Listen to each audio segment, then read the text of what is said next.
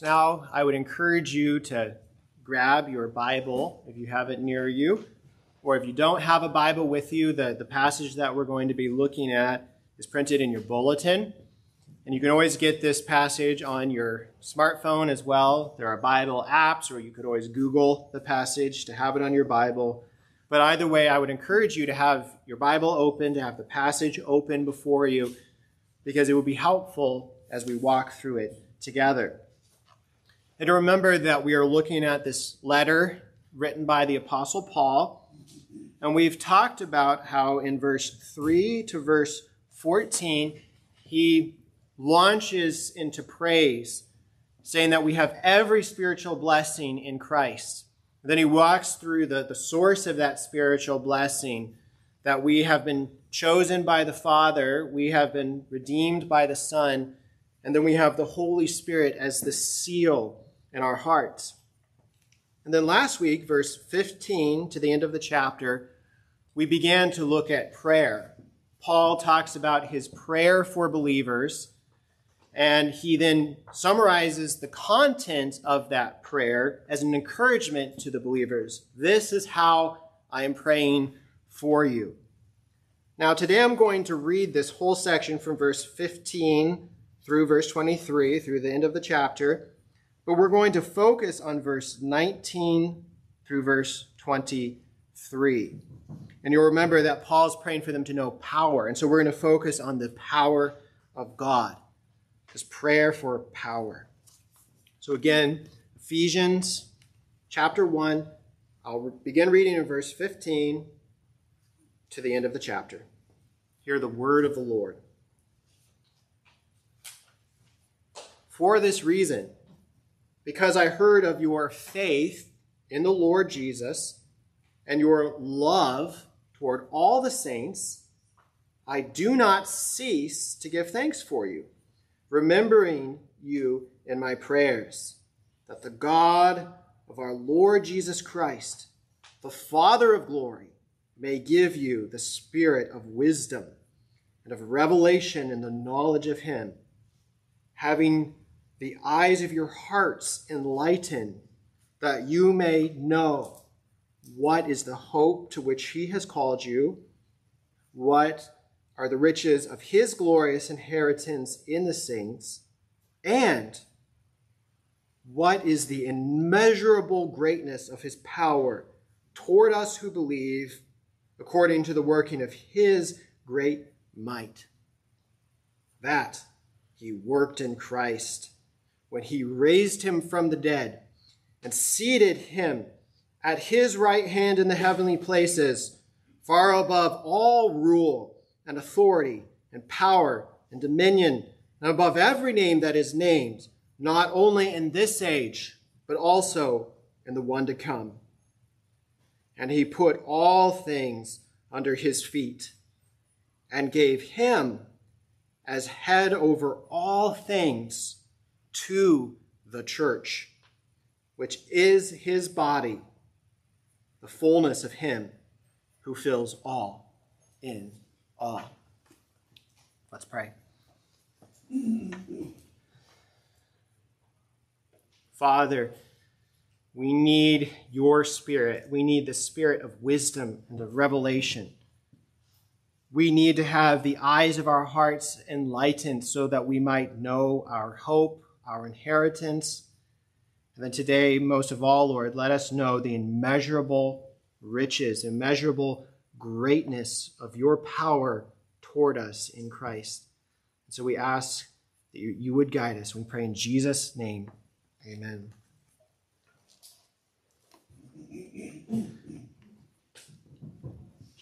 And so I mentioned last week that beginning in verse 18, Paul is praying for the Ephesians to know three realities. He, he prays that they would know first what is the hope to which he has called you. Second, what are the riches of his glorious inheritance in the saints? And then third, what is the immeasurable greatness of his power toward us who believe? And if you were thinking about this in terms of modern technology, that what Paul is doing is then double clicking on the immeasurable greatness of his power. And then for the, the rest of the chapter, he expands that idea. So he's saying, I'm praying for you to know this power of God. And then for the rest of the chapter, he's unpacking the nature of this power. And look at how he describes it in verse 19. What is the immeasurable, it can't be measured, greatness of his power toward us who believe, then he needs more words according to the working of his great might. Is there any doubt in the language how great the power actually is? He pours words into this concept. This is a really great power. But then we're forced to ask the question do we actually need that much power? I know that there are a lot of people who are into cars and understanding cars, and they wish they had the newest, fanciest car. I'm not necessarily that, that way. I'm fairly content with the cars that I have. But I was looking online at a, a Lamborghini, not to purchase it, it was for this illustration. And, and it said that, that this Lamborghini could get from 0 to 60 miles per hour in 2.8 seconds, and it had a max speed of 217 miles per hour. And you might say, that's great. I would love to have a car like that. But for me, I say, I don't need that much power. I have no need ever to get from zero to 60 miles an hour in two seconds. I never have to drive 217 miles per hour. So it would be completely pointless. If somebody tried to give me that car, I would sell it and then use the money for something else. I don't need that much power. But then you say, what about the power that is described in our text? The immeasurable greatness of his power toward us who believe, according to the working of his great might. Do we need that much power? And I think that often we say, others need that much power. Maybe not me, maybe somebody else does. I had the opportunity to go to Kensington with Jonathan this week, and Chris Batten, who's uh, talked about his ministry in the city here at Hope. And as a side note, I was struck by how incredible it is that it's Christians on the ground caring for people in Kensington. There are a few other ministries that provide care. Um, they're giving out water bottles and bananas. There are a few other ministries, but it's only Christians there providing care. And I, I was thinking, where are the yoga people? Where are the other religions? That it, it's, it, I'm, I'm, impressed and, and, and it, it's humbling to see how God is working through his people. But that's a side note. When, when we think about a place like Kensington, we say, well, yes, they need the immeasurable greatness of God's power. They're, they're, they're facing addiction, they're facing homelessness, they need power to get out of their situation. They are completely powerless in and of themselves. And we, and we see that when we go into a place like Kensington in Philadelphia.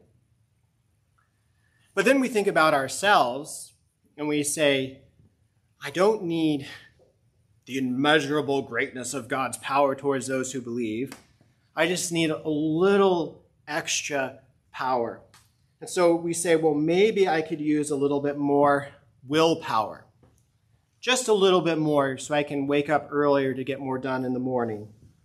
Or we say, maybe I just need a little bit more mental power. I could move my grade from an A minus to an A if I just had a little more mental power. Or we say, I need social power. If I, if I only had more social power, I could advance in my career or get a better job or get a better education. Or maybe I need just a little bit more political power to advance my ideas. That we look for very limited power. And we say that would be enough. That would make all the difference in the world. But in reality, according to the Bible, we desperately need the immeasurable riches, the immeasurable greatness of God's power toward us who believe.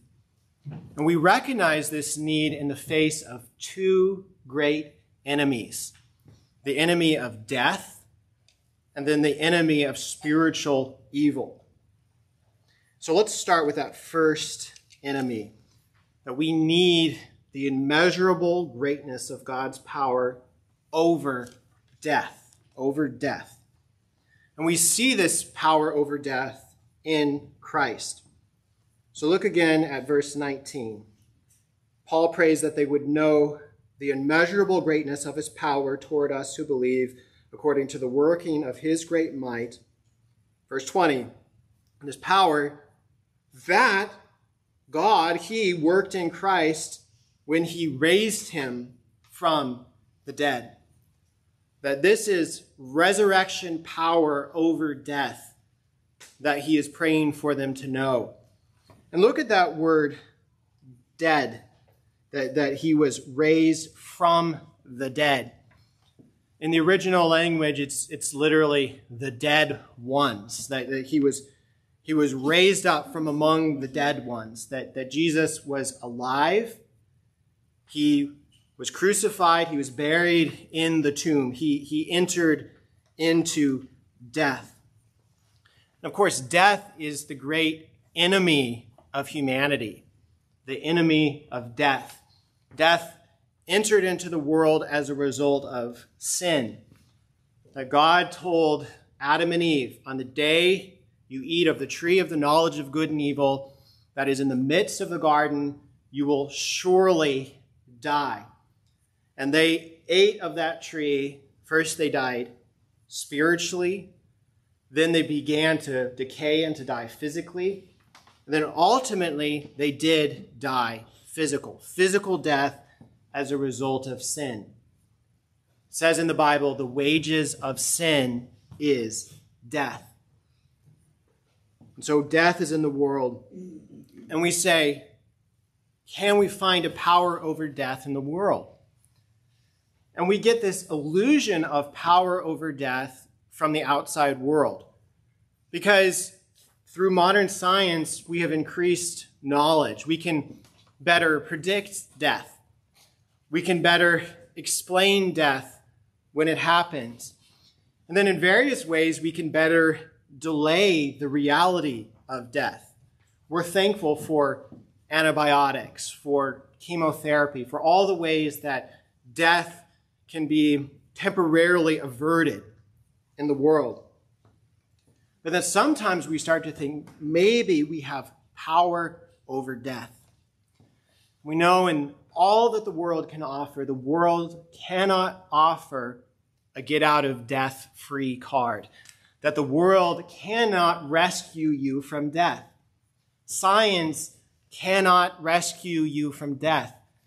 Your mind cannot rescue you from the reality of death the smartest professor at MIT, bringing to bear all the power of his mind, cannot overcome the reality of death. That it is the great enemy that each one of us will face unless Jesus comes back first.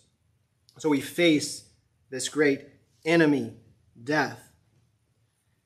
And then when we consider that, as we look at our text, we see how incredible the power of God is that was displayed in the resurrection of our Lord Jesus Christ.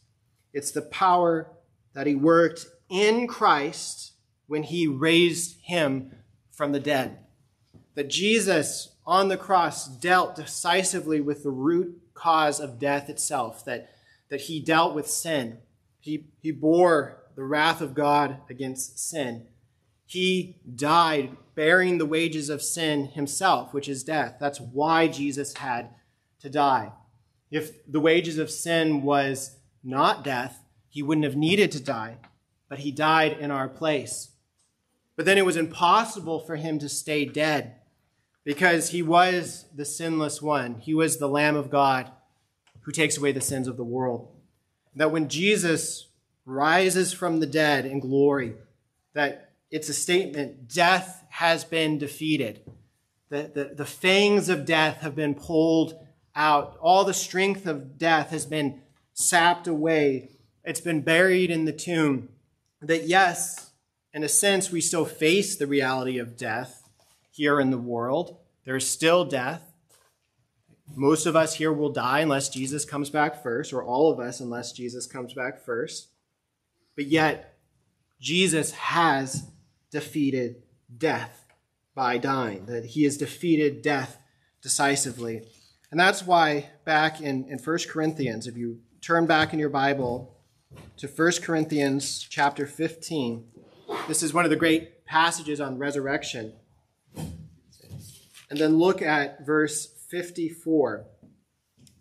He says, Death is swallowed up in victory. O death, where is your victory?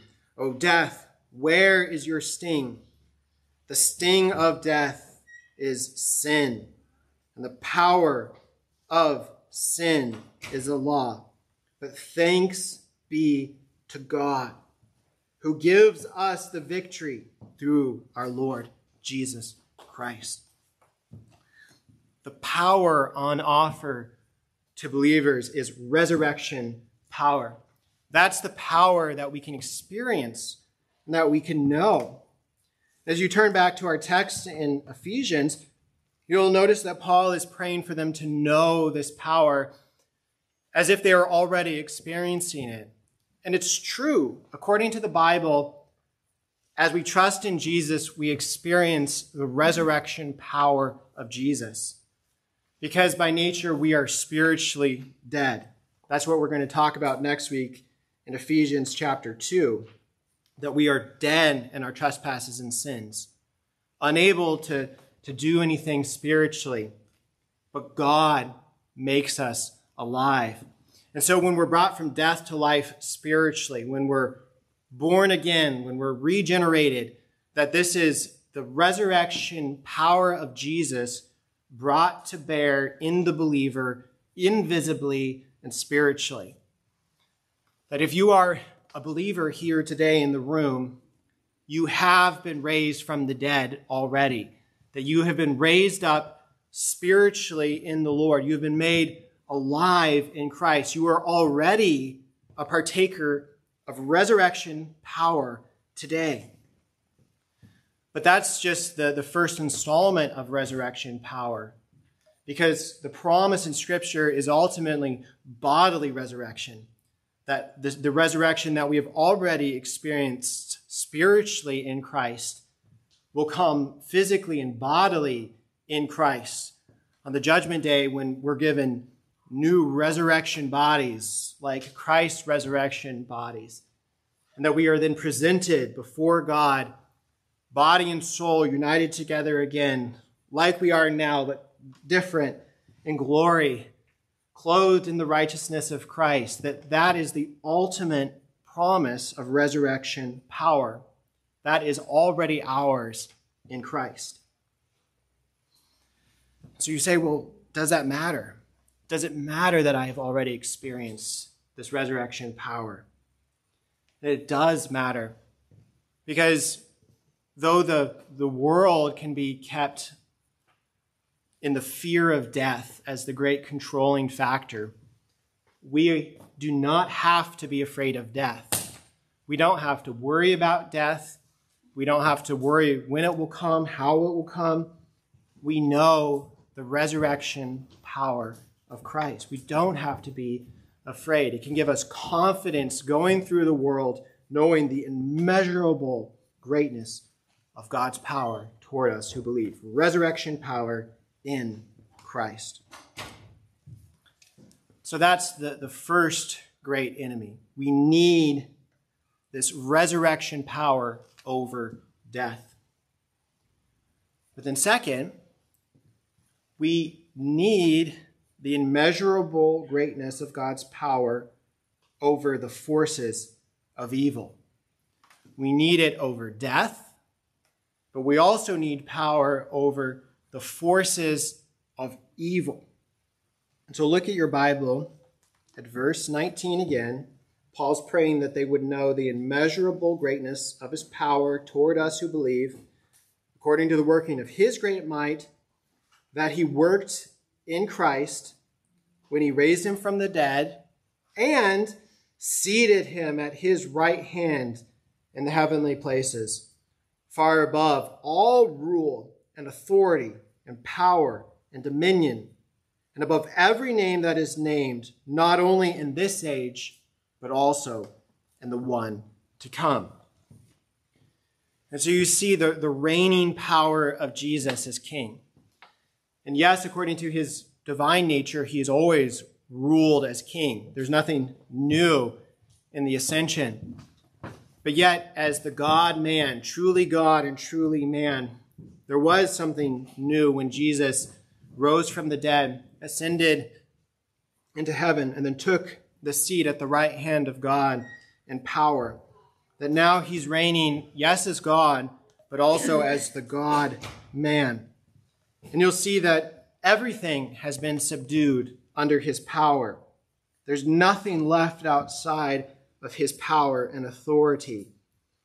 That he's seated in the heavenly places far above all rules and authorities, powers and dominions, every name. There's no name above the name of Jesus, no name higher, no name more powerful ever could be named, not only in this age, but in the time to come. Looking back into the past, no name greater than the name of Christ. Look into the future, no name greater than the name of Christ. He has all power, all authority, all dominion. But remember, remember, I said that this is speaking to his power over the forces of evil. Because this was written at a time and a place where people had the temple of Artemis up the street. There was this fear of magic, there was this fear of evil in the spiritual realm. And we even read in Ephesians 6, if you, if you turn over a few pages in your Bible to verse 12. He says, For we do not wrestle against flesh and blood, but against rulers, against the authorities, against the cosmic powers over this present darkness, against spiritual forces of evil in the heavenly places. So Paul is saying, you want to know your, your true enemy, that the true enemy is not a material reality, it's not a nation state, that our true warfare is spiritual, against spiritual forces of evil in the heavenly places. And it's that reality that many places in the world recognize more honestly and truthfully than we do in the modern West. I'm always struck by friends who do mission work in regions of Africa or in Southeast Asia or in South America that quite often when they come into communities where the, where the gospel has not yet taken hold, people are not operating on a naturalistic worldview. They're not thinking that this world is all there is. They believe in an invisible spiritual reality.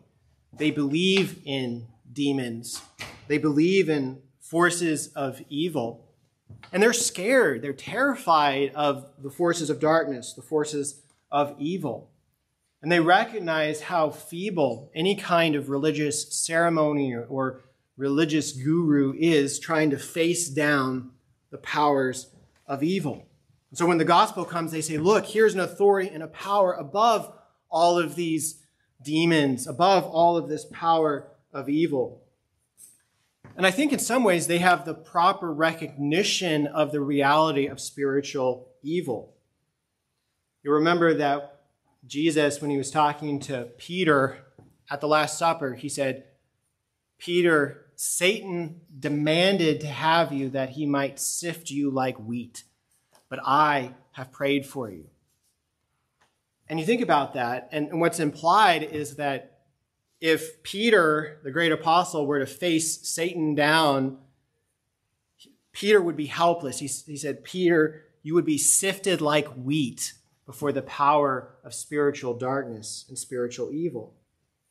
Or Peter himself, writing in 1 Peter chapter 5 verse 8 says that Satan is like a roaring lion who wanders around seeking something to devour.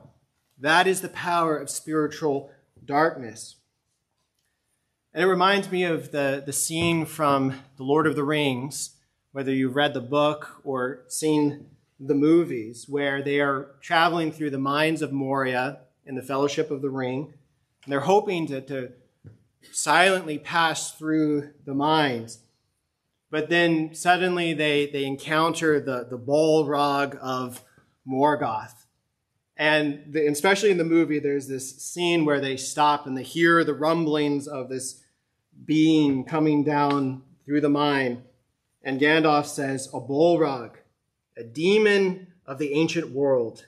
This foe is beyond any of you. And then he says, Flee, get away, run away. This is beyond, we can't face this with any art of magic or sword. Nothing that we possess here can confront a foe like this. We are powerless. We need power.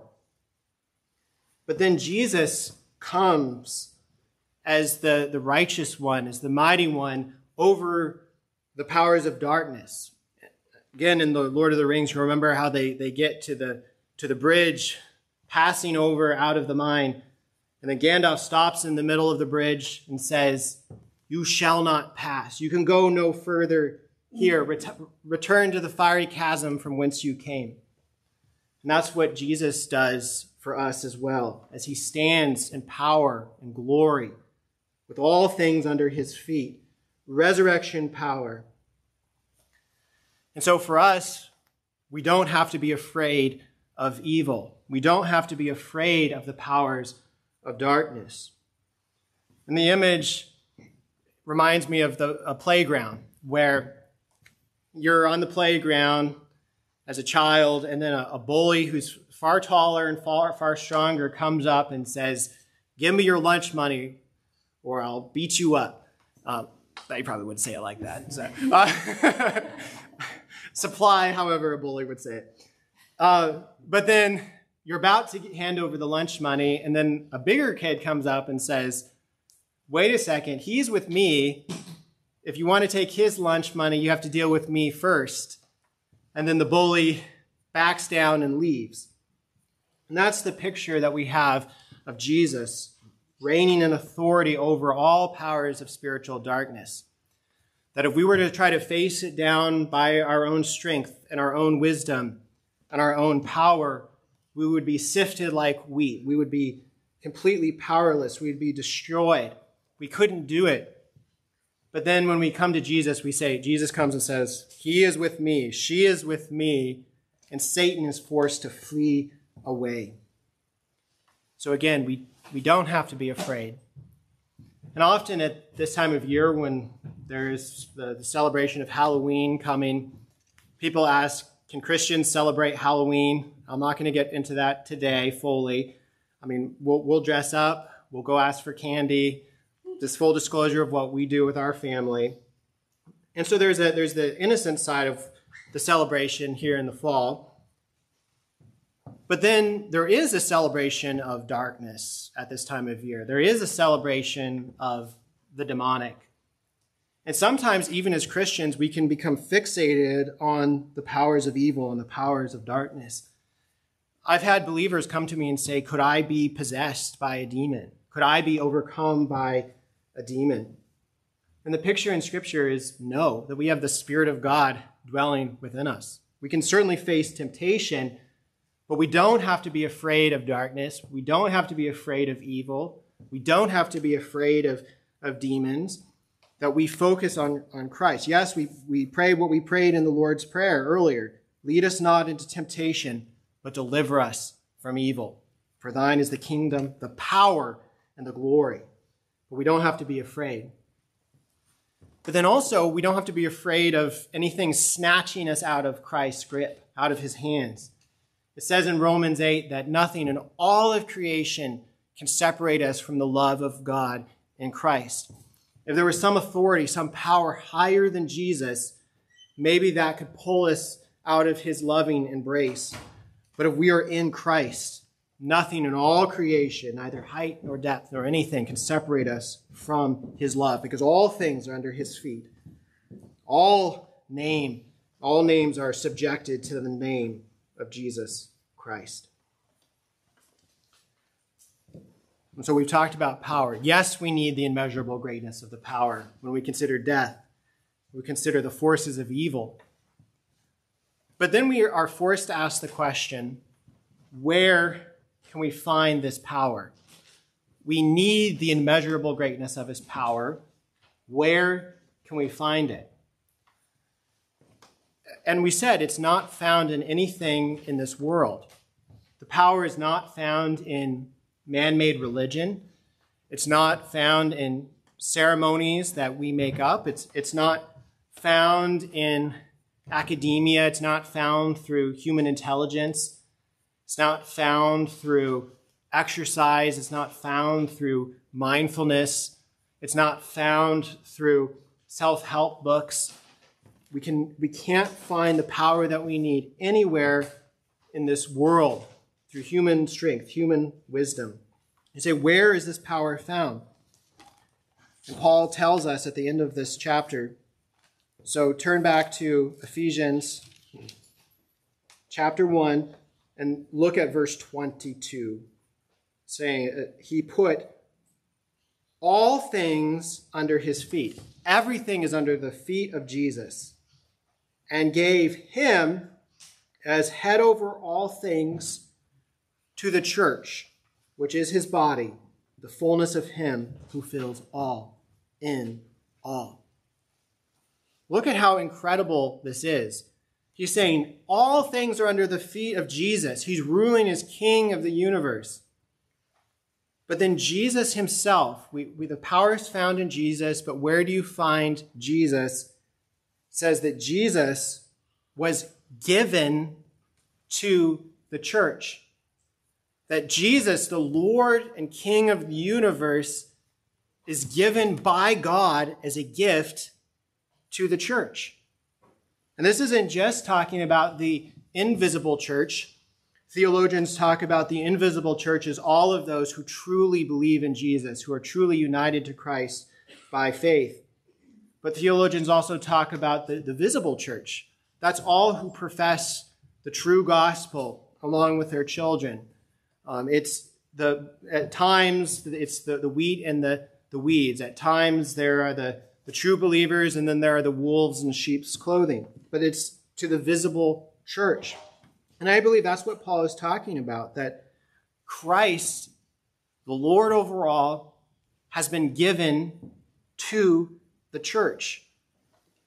You say, how? He's been given to us in, in the ministry of the Word. That the Word of God comes to us, a gift to the church, and Christ comes to us in His Word through the reading of the Word, through the preaching of the Word. Christ has been given to us in the sacraments of the church, that, that, that who Jesus is comes to us through baptism, through the Lord's Supper, these gifts of God to the church. Christ is given to the church. And that's why it says that the church is his body, that he is the head, we are the body. It means I am not the head of the church. The Pope is not the head of the church. No mere man is the head of the church. That the head of the church is the God man, the Lord Jesus Christ. It is his body. And he says that the church is his body, the fullness of him who fills all in all. That's the church.